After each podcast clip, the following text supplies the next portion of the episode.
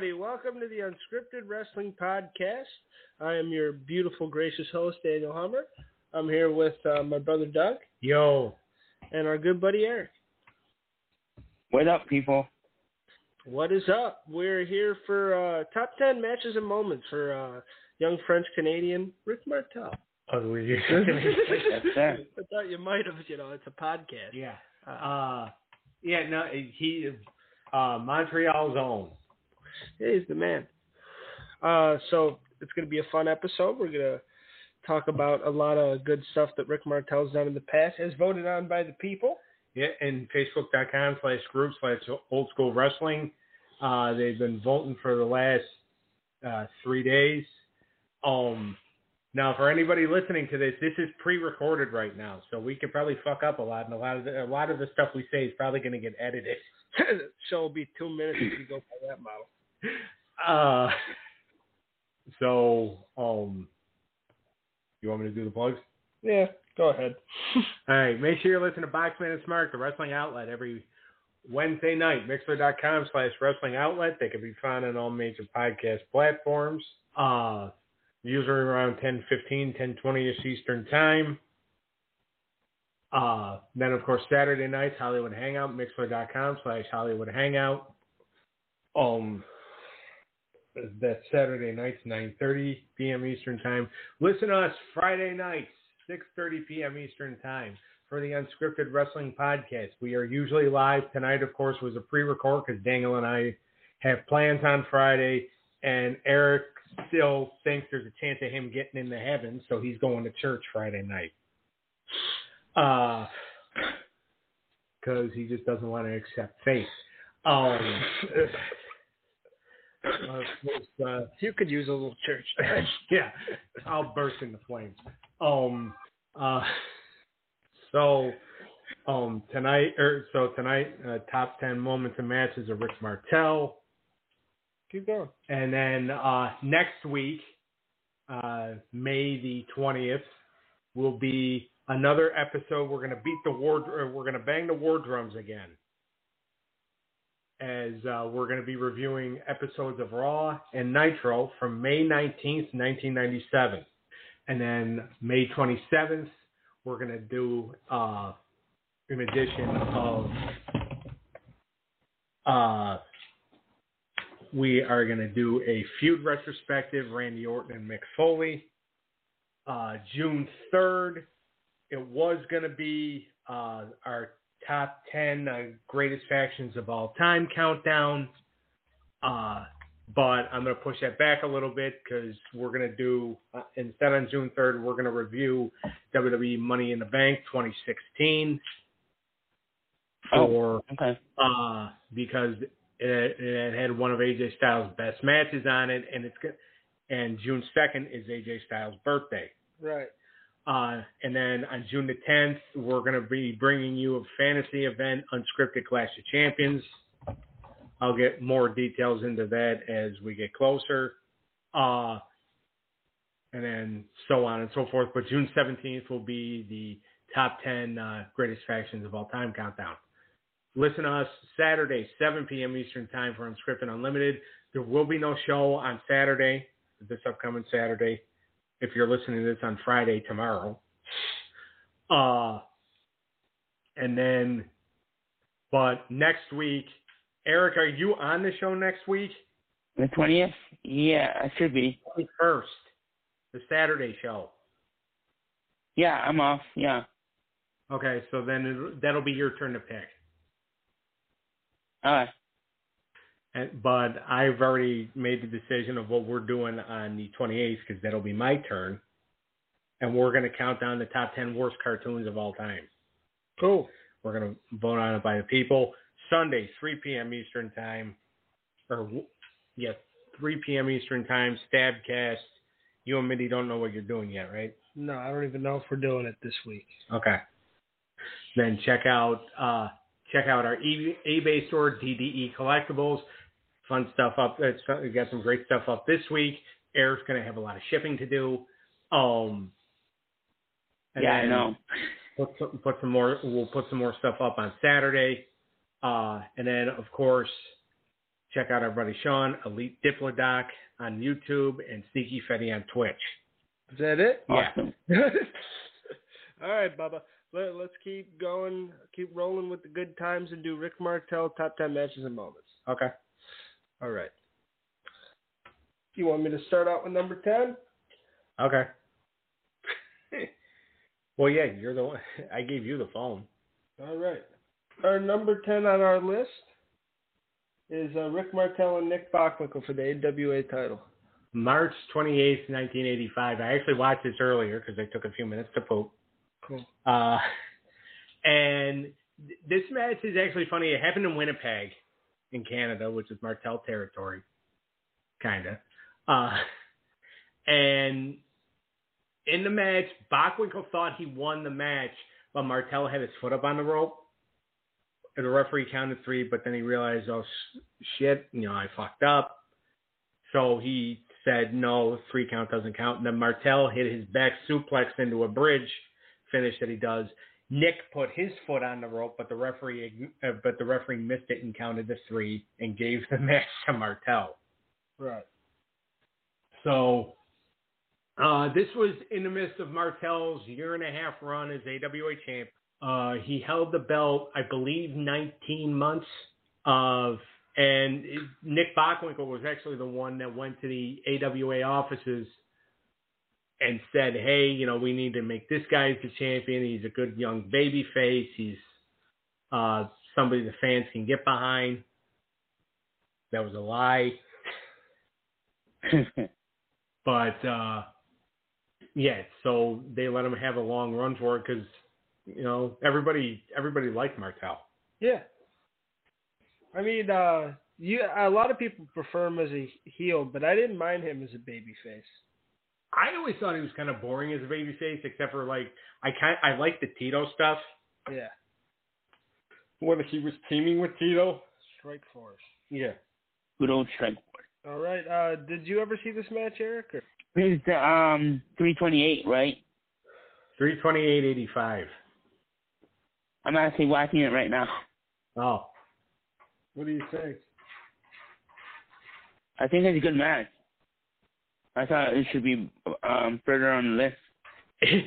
to be honest with you, it was until you voted. Oh.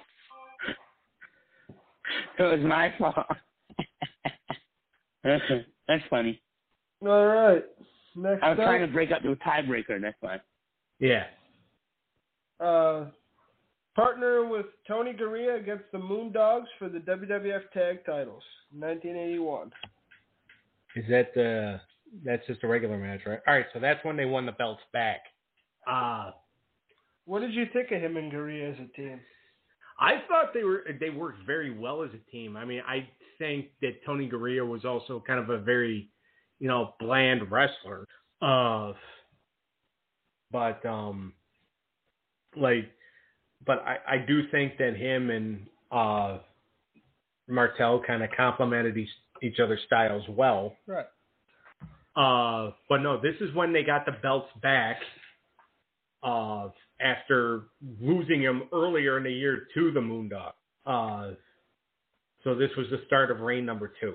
Right. Uh, yeah, I, I thought they No. were. Pretty, uh, go ahead, Eric. I was gonna ask Doug, um, which one do you think he was was his best tag team partner?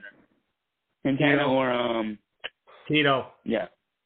Tito? I prefer Uh, Tito as well.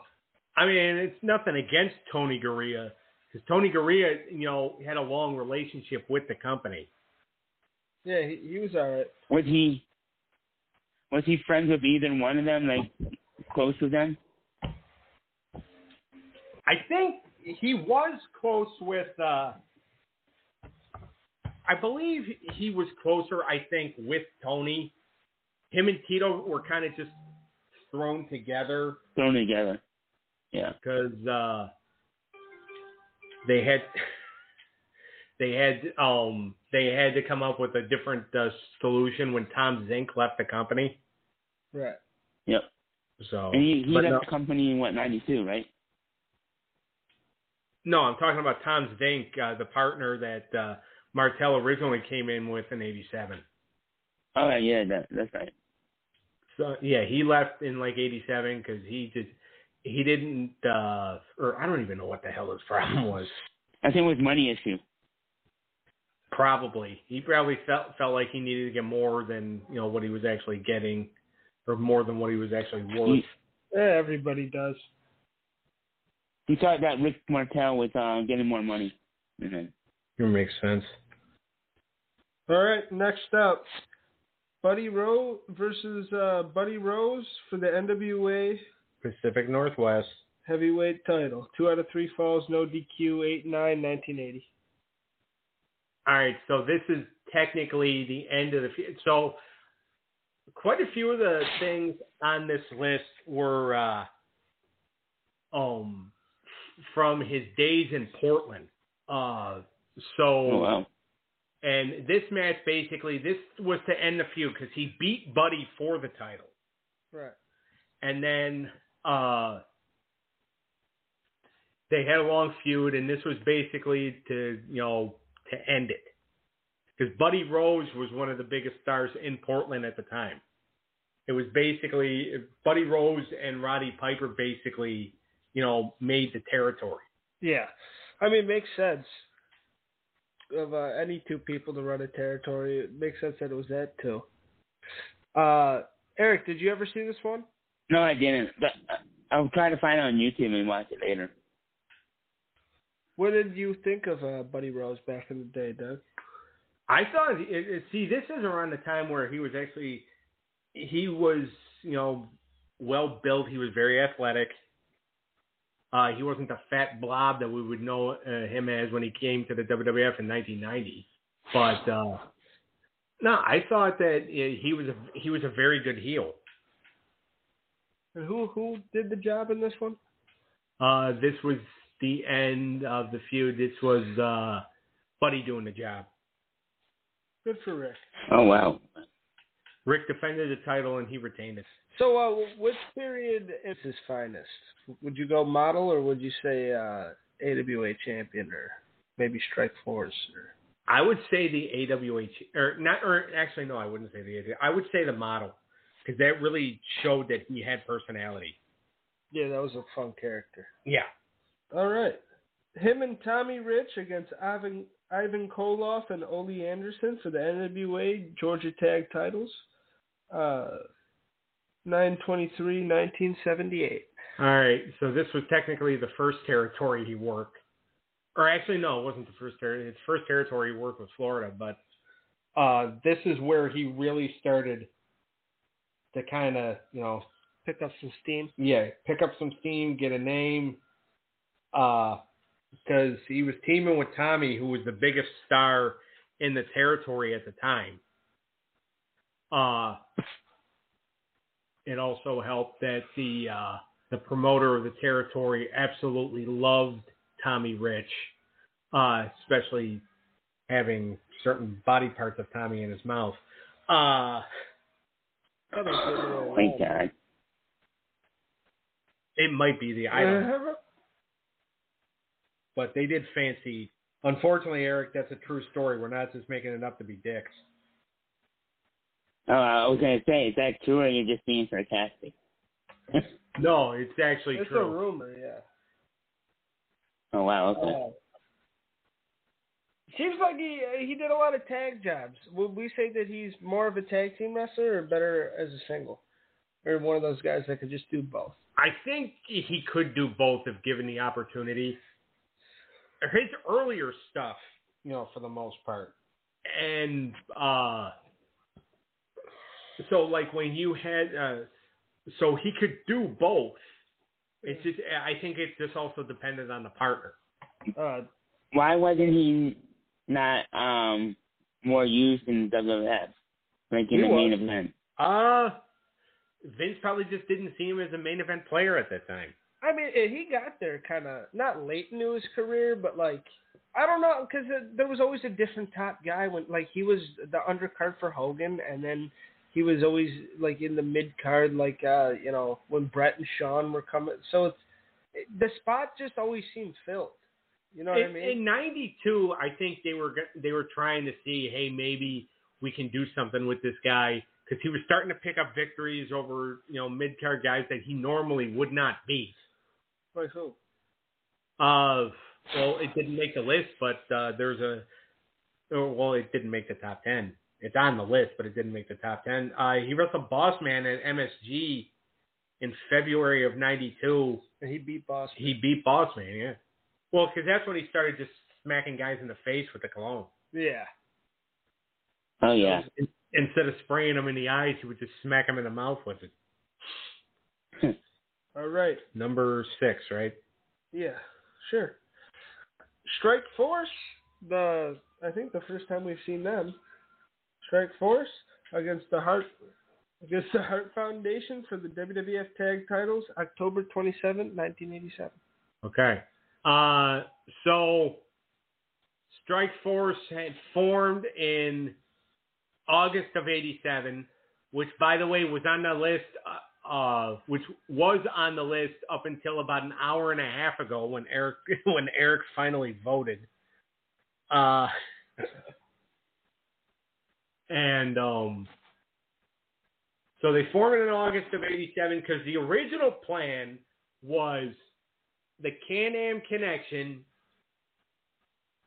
was gonna be were gonna be the ones to take the WWF tag titles away from uh from the Hearts.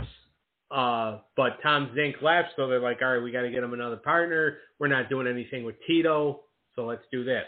So they put them together, and also it was one of the reasons why Martel had to have a partner is because the Pile, the Piledriver album was coming out. Right. The soundtrack for the WWF.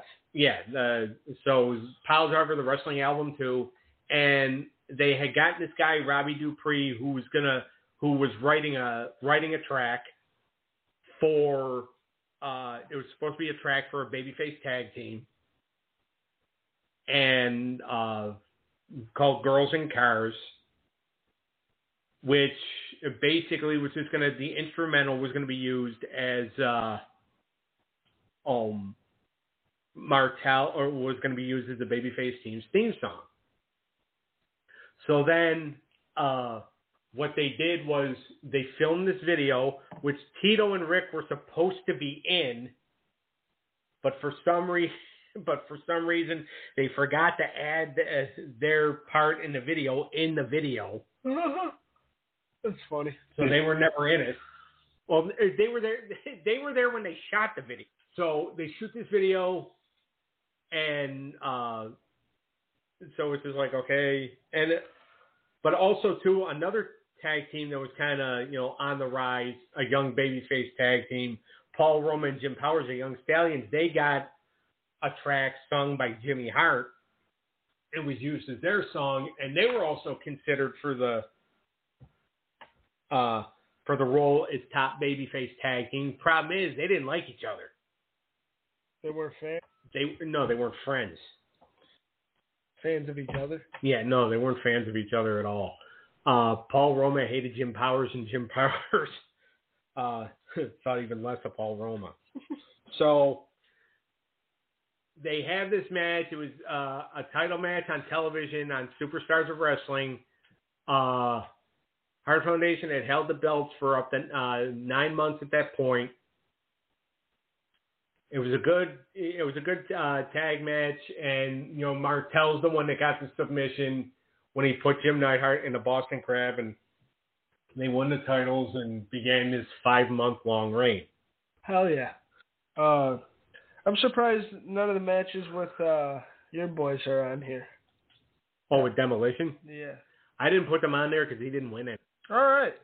Uh, sort of apropos, number five says Rick Martel turns on uh, Tito at WrestleMania 5. There you go. Number five, WrestleMania 5. Okay. Uh, so Martel had to take some time off. Uh, and the reason why he took time off is his wife was very sick. She was battling, uh, I think she was, I'm not sure if she was battling cancer or what. But she was very sick. He asked for the time off. They wrote him off in July of 88. Uh, and so what?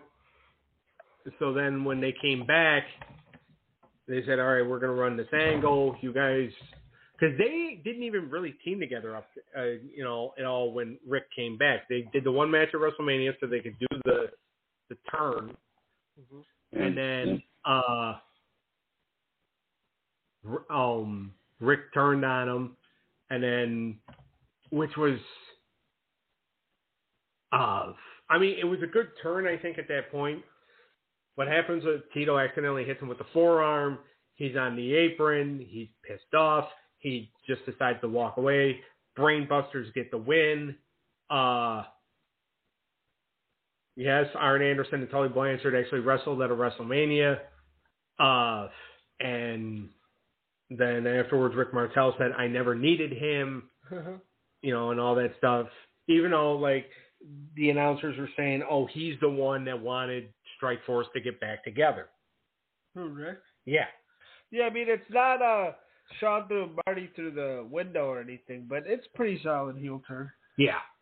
And then he took on Slick as his manager. Right. Uh, what did you think of this heel turn, Eric? I thought it was done well. I thought um he played it well, um hitting him by accident and then not ta- letting him tag him. So I thought it was well done heel turn. Uh, all right. Let's go on to number four already. Uh, Rick Martel lasts 52 minutes in the 1991 Royal Rumble match. How big was this, Doc? So you can uh, book these long endurance Royal Rumble uh, deals in two ways. One is that you really get the babyface over by showing how much endurance they have by having them, you know, last so long and then, you know, they get eliminated and it's just like, oh, you know, what a performance they had or whatever. Or you can have a heel last a long time. And then you get the babyface over by finally getting the son of a bitch out of the ring. Uh, and so that's what they did here because the 91 Royal Rumble, Hogan may have won the 91 Royal Rumble, but I feel like the 91 Rumble was was really used to get Davey Boy Smith over. And uh, so, because Davey Boy, he eliminated Haku, he eliminated Mr. Perfect, he got rid of Martel, uh, he lasted 35 minutes himself. But Martel being in there, because, you know, Martel was able to eliminate a few guys himself, including Jake the Snake Roberts, who he was in a feud with at the time, by avoiding Jake the whole time and pulling Jake uh, out of the ring through uh, from the apron. So, and Martel technically was like, he was high up there on like the top heel, the top heel list from, uh, you know, in early 91 because he was the one that blinded Jake the Snake Roberts. Right. With the cologne, that was a big deal. Yeah. Was that his Uh, best feud, do you think? Huh? No. What? What was his best feud? In the WWF, Martel? it was probably Jake. You think so? Yeah. Yeah, I mean, and it's hard it to be Nick- a heel against Jake the Snake. You know, Yeah. he's the ultimate heel. Oh, yeah. Around, the, around this time, he was over. He was over though as a babyface. Yeah, but that really tells you how good Rick is as a heel too. Yeah. Uh, anything else on that? What's his feud? What's his, that his best feud with Nick? Um. Thank you. Was Nick Bockwinkel his best feud? Does it rank up Yeah. there? Or Probably not. No. what would be the top three? Jake the Snake, Okay. uh, Tito. Well, I mean, I would put Jake in one. I would put Tito in two. I feel like him and Tito didn't have that great of a feud. Well, because they used that feud mainly to build the house show. Yeah, we didn't Okay. see it. They used it to build the house shows, and they used that as the storyline for the 1989 King of the Ring tournament, which was a house show gimmick. Oh. I mean, it sold out the houses, yeah, but I know about it. But you didn't watch. Uh, anyway, but it would be Jake. It would be, it would be Tito, and then probably, I'd say probably the feud with Tatanka where he helped get Tatanka over. As a baby Okay. face. Yeah. All right. Martel and Roddy versus the Sheep Herders, two out of three falls. January 19th, 1980. All right, so this was uh Rot or Martel had a couple of different or actually no, this wasn't even for the uh, Pacific Tag title. This was just it was uh, just a basic feud. Piper was one of his partners. They were both baby faces. Sheep herders were heels. And Portland loves to do two out of three fall matches. No, they did it with uh, Buddy. They did it with Buddy Rose. You know, him and Buddy Rose actually had a few two out of three falls matches. Yeah, a few of them are on here. Yeah, exactly. So, uh, but basically this was, you know, two baby faces, you know, just fighting, uh, you know, common common enemy, you know, the top heel team in the territory. Right. Absolutely. Uh, and uh, him and Roddy are an interesting tag. Yeah, well, they both they're both Canadian. They both had personality. It just took forever. Yeah, it took forever to get it out of Martel. Piper, you could tell he had personality right away, even though he was very shy at first. Yeah. I'd have to find this match on YouTube. Yeah. I love uh I love all four guys. The sheep herders against those two would be a lot of fun. you probably win. Who did win? Uh, if I put it on the list, it was Rick, uh, it was uh, Rick and Roddy. So there's only Martel Dubs here. Uh, except for the blindfold match, That didn't make it, did it? It didn't make it didn't make it on the list. No, or I mean, it didn't make it on the top ten. I can't believe. To Yeah. me, that's one of the ones I remember. Yeah. Uh, and he didn't win that '91 Royal Rumble, but All right, against Jumbo Tsuruta for the AWA title. how the hell did you get that right? I don't know. 534 and 1984. Five thirty-four. 31. It happened on a day that doesn't exist. All right, so this was the experiment. AWA was, you know, having some trouble uh, because Vince McMahon Took all their fucking people. took all their people. And the issue too, I, I don't think they really had an issue with Vince uh, taking the talent. It was more the talent just said see ya bye. Yeah.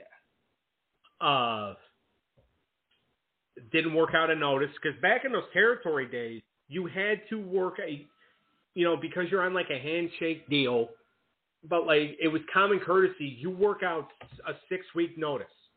So because for syndication rules, you know, because a show's syndicated six weeks ahead of time. Yeah. So like you fill, finish out your dates, they give you a booking sheet. You basically, when you're handed that sheet, you work all those dates. Yeah. But you give a six week notice so they know in six weeks not to give you that sheet. Uh, but these guys were basically being told by McMahon, allegedly. I mean, he denies it, but I wouldn't believe him if it's, if his tongue were notarized. He basically told them, "Hey, uh, just come here, fuck Verne, gonna put him out of business anyway. Uh, you know, you're good." And but that really fucked up the AWA. But Vince, to make sure that they didn't do what he had them do to other promoters, to make sure they didn't do it to him, he signed them the contracts right away. And by the way, contracts were not like really a thing back then. Right. It was more, hey, you're coming in, all right, let's shake hands. You're going to work the, these amount of dates. We're going to pay you. Right. You know, Vince fucks over all these guys, and to make sure he doesn't get fucked over, he draws up these little pieces of paper that says, sign these so you don't fuck me like I had you fuck over Verne Gagne or whoever. Uh, and you know, there you go. So Vince was smart because if these guys would have just signed contracts, Vince would have had to go fuck himself. Right. Uh, I mean, and you know, Vince obviously, you know, Uh, you know, he he did a lot of stuff to a lot of people back then. I, I'm pretty sure that's the one reason why Vince McMahon hasn't let himself die yet, because he's afraid that Verne Gagne is waiting up in heaven with a shotgun, being like, "All right, come on, you son of a bitch! I'm finally gonna get my shot at you." Uh, but so to get back at Martel winning the AWA title, this was basically him. Uh, uh,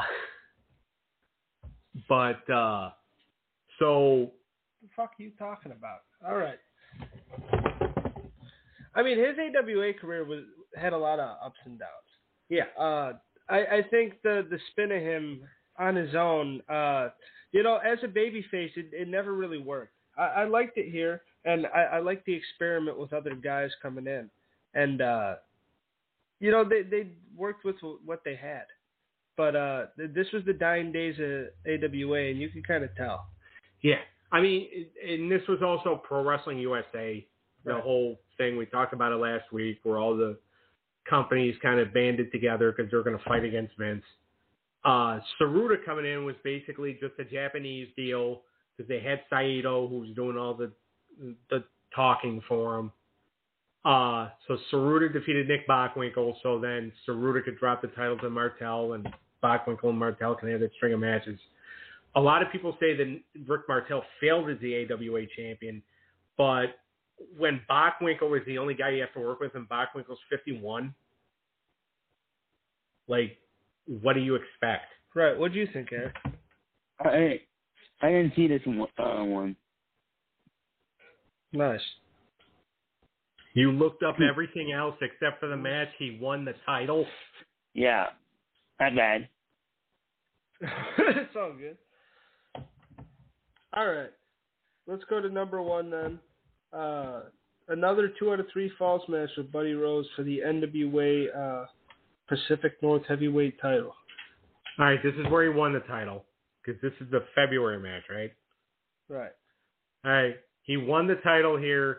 He would have that lengthy run, and back in those days too, you know, we talked earlier on. The match happened in July where they had the no DQ and it was the blow off for the feud. Back in those days, like you can have like these lengthy feuds that nobody really gets tired of, as long as it keeps drawing the people to the house. Right. If it draws you to the house, obviously it's gonna fucking work. Yeah. Exactly. Uh, and Buddy Rose was a huge enough draw as a heel to where you could put all these young baby faces with him, and you know there's there's no issue. Exactly. So uh, that's it. He wins the title. Uh, how long of a reign does he have? Uh I'm pretty sure he only kept the title like uh, maybe a month after that last match with Rose. Okay. because then he moved he moved on to he moved on to New York right after. Who did he drop the title to? I can't remember. All right, Eric. Eric do you Well- remember this one? Did you look this one up? no, I didn't. But I have a question for Doug. Okay. What What would you say was his uh, best title reign in A A in AWA? Well, he only had one title reign in the AWA, so Oh, I thought he. I, I don't know. Okay, he only won it one time. Okay, yeah.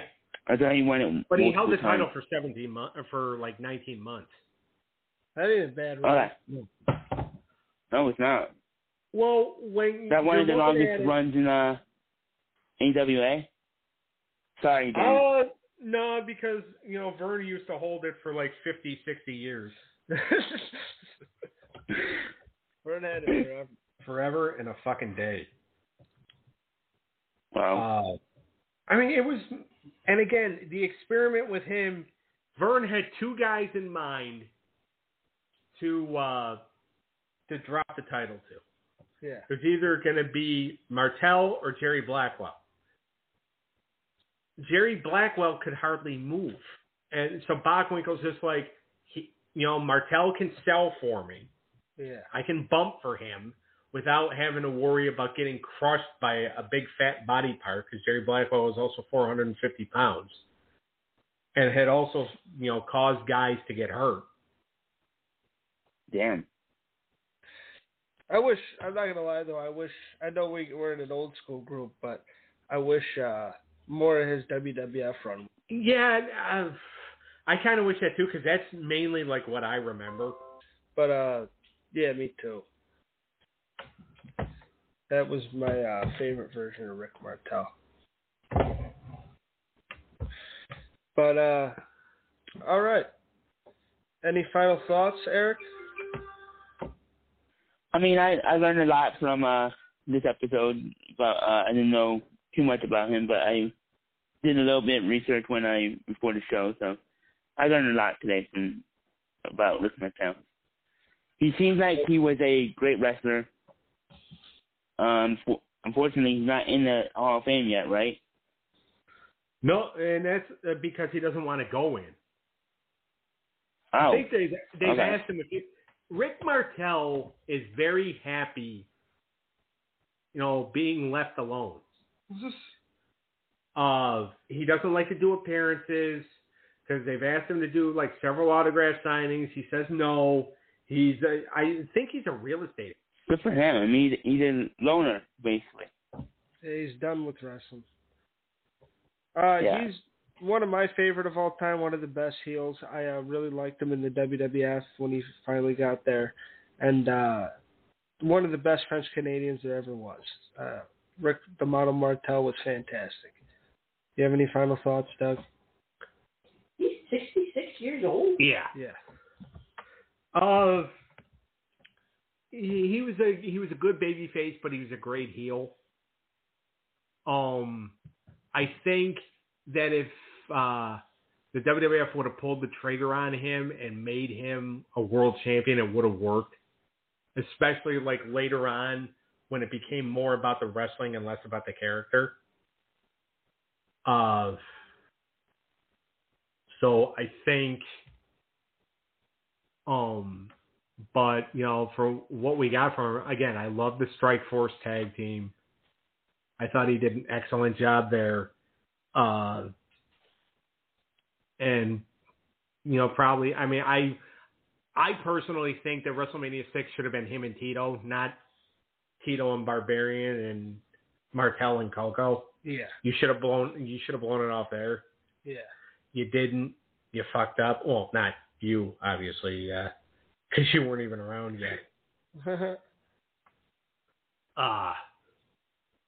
but uh no, he was uh I mean he was great. I mean that model gimmick it almost it's almost like the model gimmick suited him perfectly. he really made it work and uh Rick Martel was uh one of the greatest mid carders of all time and uh he definitely could have done a bit more but he he had a pretty long and great career. So uh we'll see everybody next week and this was Hi. a lot of fun. Or, or go ahead, Eric. Uh, okay. I was gonna say he kind of reminds me of like Shawn Michaels with the, with the arrogance, Yeah, yeah. Back in the day. Yeah, yeah. Kind of a older version of Michaels. yeah. I would have li- I would have liked to see them have more matches together. They're probably very similar, right? Yeah, in ways. I mean, uh, Martel wasn't as flippy, but he could high fly a little bit. He was pretty agile. So yeah, they had similar. All right. I We'll just see wanted to say that. No, you're fine. Uh, Bye. this was a lot of was a lot of fun, and we'll see everybody next time. All right.